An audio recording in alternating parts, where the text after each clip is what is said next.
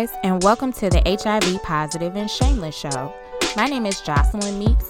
I'm your host and advocate for living shamelessly with HIV.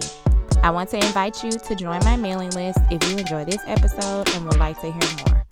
I'm open to topic suggestions as well, so feel free to drop them in a review.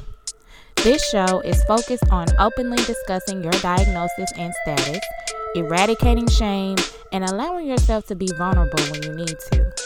My hope is for this show to uplift my sisters and let them know that they are not alone on this journey to acceptance of self. Together, we will take back your power.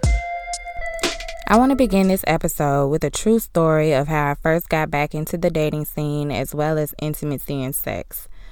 Along with all of that, of course, comes the matter of disclosing my status, which comes along with all kinds of reactions. Let's get into this initial story that was the catalyst for cultivating how I would handle disclosing from this point forward. For a long while after my diagnosis, I went through a lot of inner turmoil regarding how I felt about myself. I already had very low self esteem before my diagnosis, which played a big part in my promiscuity and reckless sexual activity. Sex was like a way to go numb and escape from feeling like I had to be perfect and that everyone had to like me when I really just wanted to be invisible.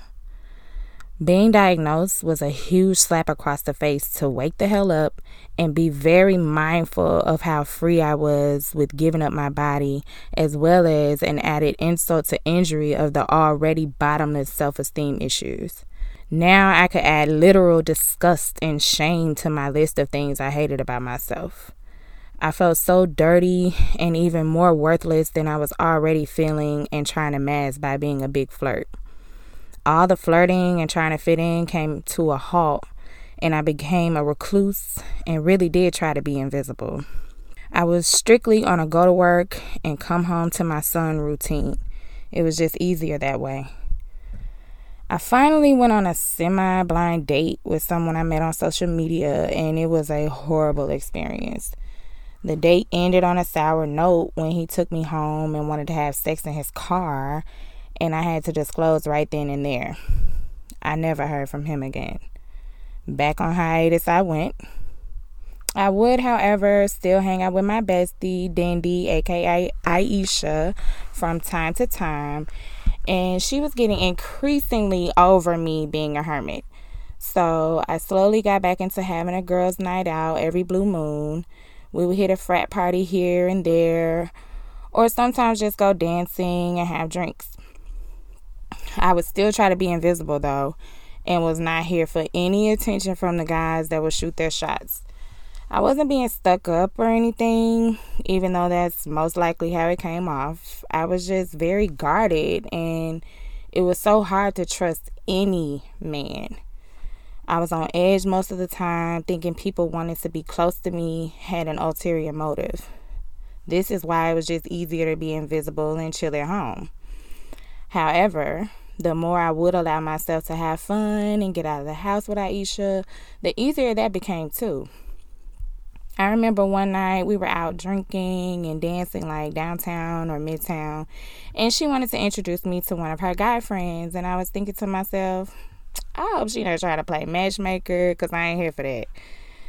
But we went in and she introduced us, and he was attractive, hospitable, and a gentleman.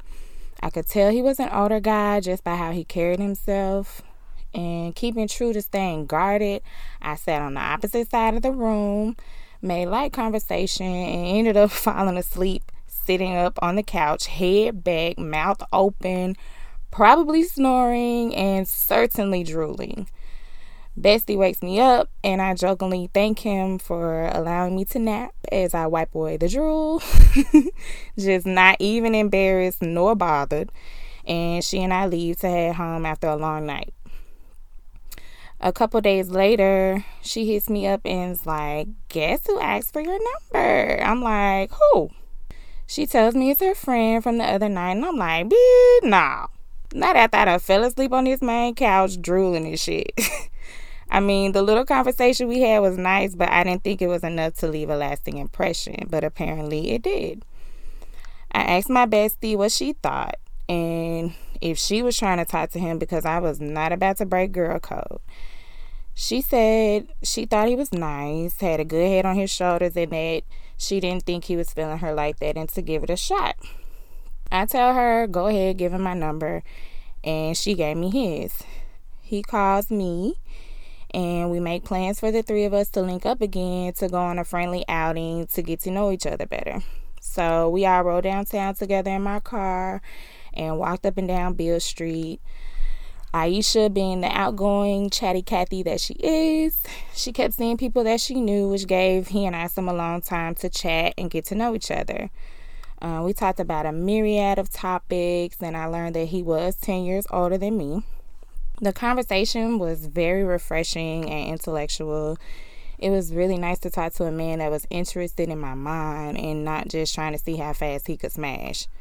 He bought me a rose that night and said that he could see the pain behind my smile. At that point, I realized that I had to be wearing it on my face how on edge I was. And he asked me if I wanted to talk about it. And with this being only my second time in his presence, I kept it vague and just said that I had been through a lot of bad things in such a short span in my life. This was my logic at the time. I was still very guarded, and I thought to myself, this is really only our first real conversation. I don't think I'm ready to bare my soul with someone I only just met until I see how things are going to progress.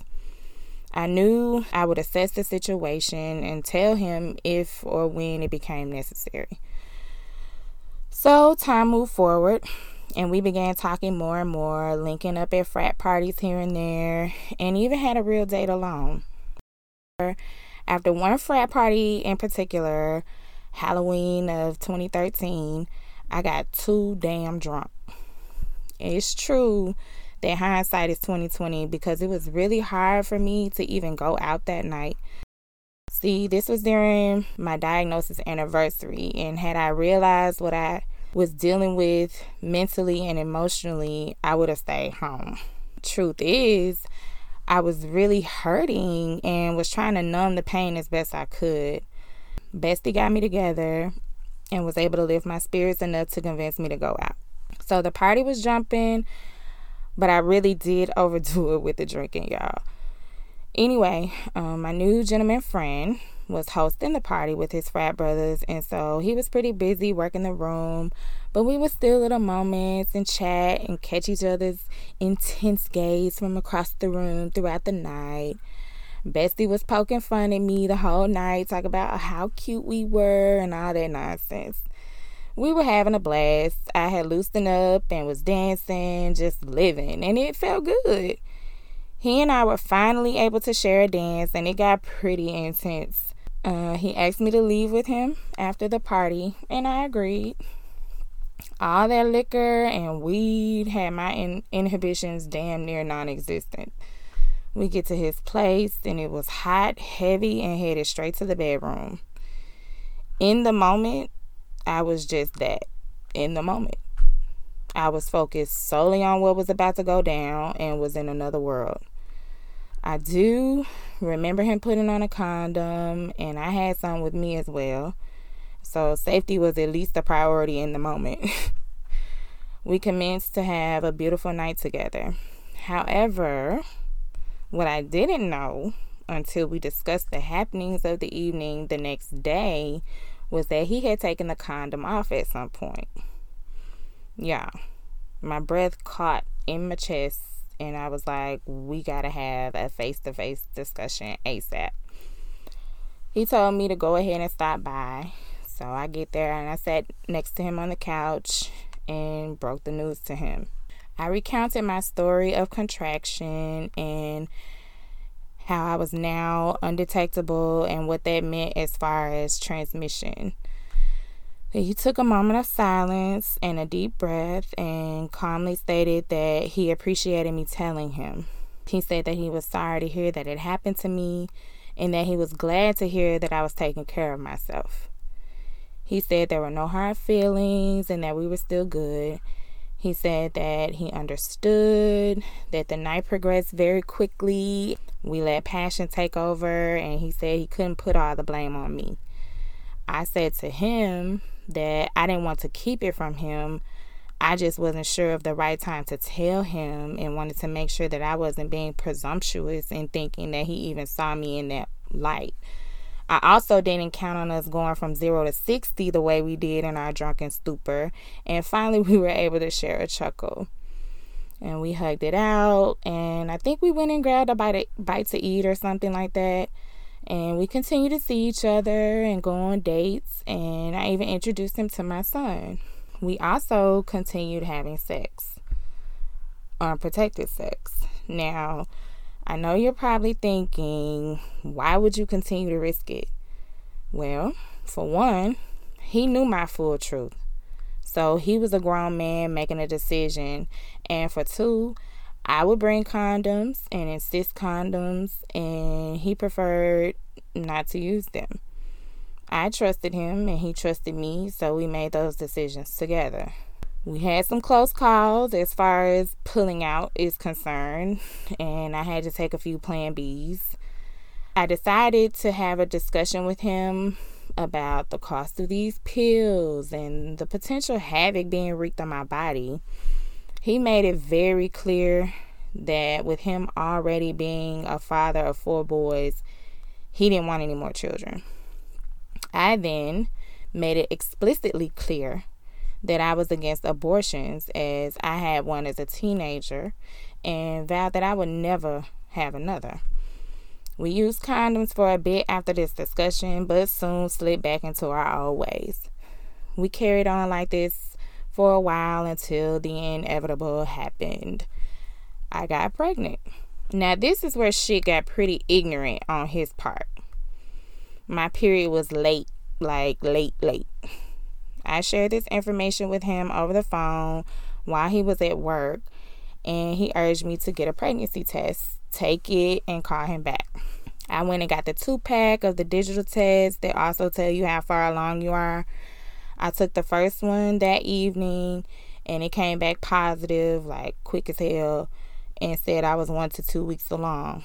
I honestly wasn't surprised due to our carelessness and the fact that he wasn't helping me pay for the plan Bs, so I wasn't taking them no more.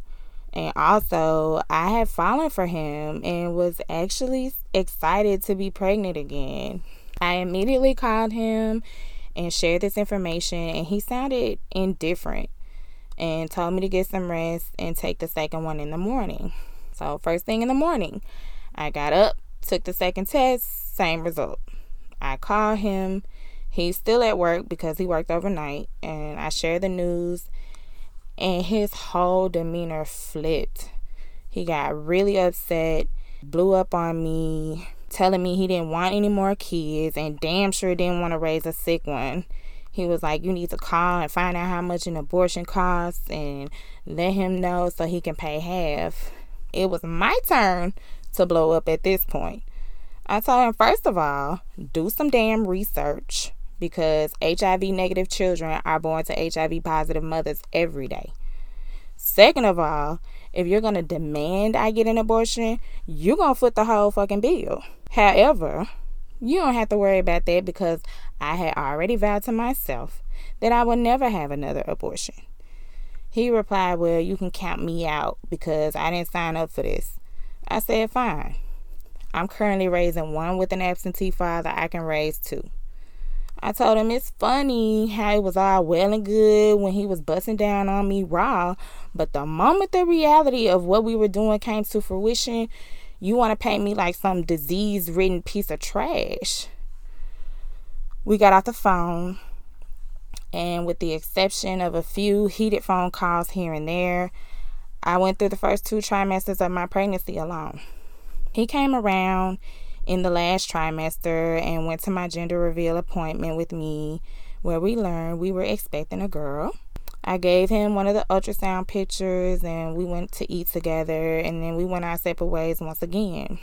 I contacted him one more time when I found out the date and time of my scheduled C section to give him the details in case he wanted to be present. He decided not to come.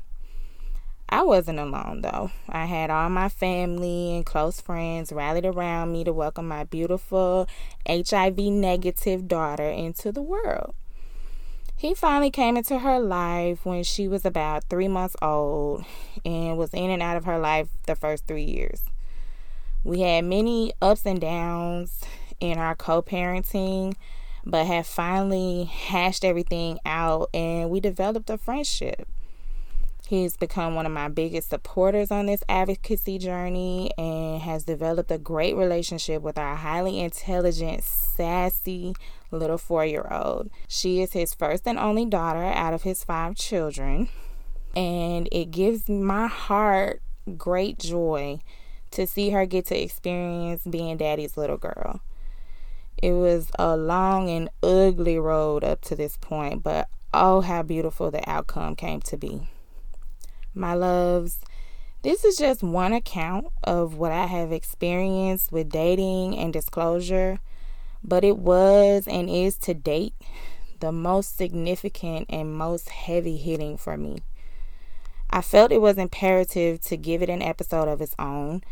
I have decided to break this topic of disclosing into three parts, and in the final two parts, I will dive into more of what I've experienced in the casual dating scene and also my experiences with disclosing to my family and close friends. I hope you stay the course with me and tune into those as well. That's all I have, and thanks again for allowing me to share yet another piece of myself with you. Until next time, loves, thanks for listening. I hope you all enjoyed today's show and were able to learn a little something as well. To my fellow positive sisters, I love you.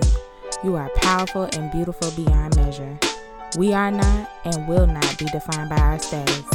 We will, however, live, love, and laugh unapologetically and shamelessly. Thanks for listening, you guys. Don't forget to share, subscribe, and drop a review. Peace.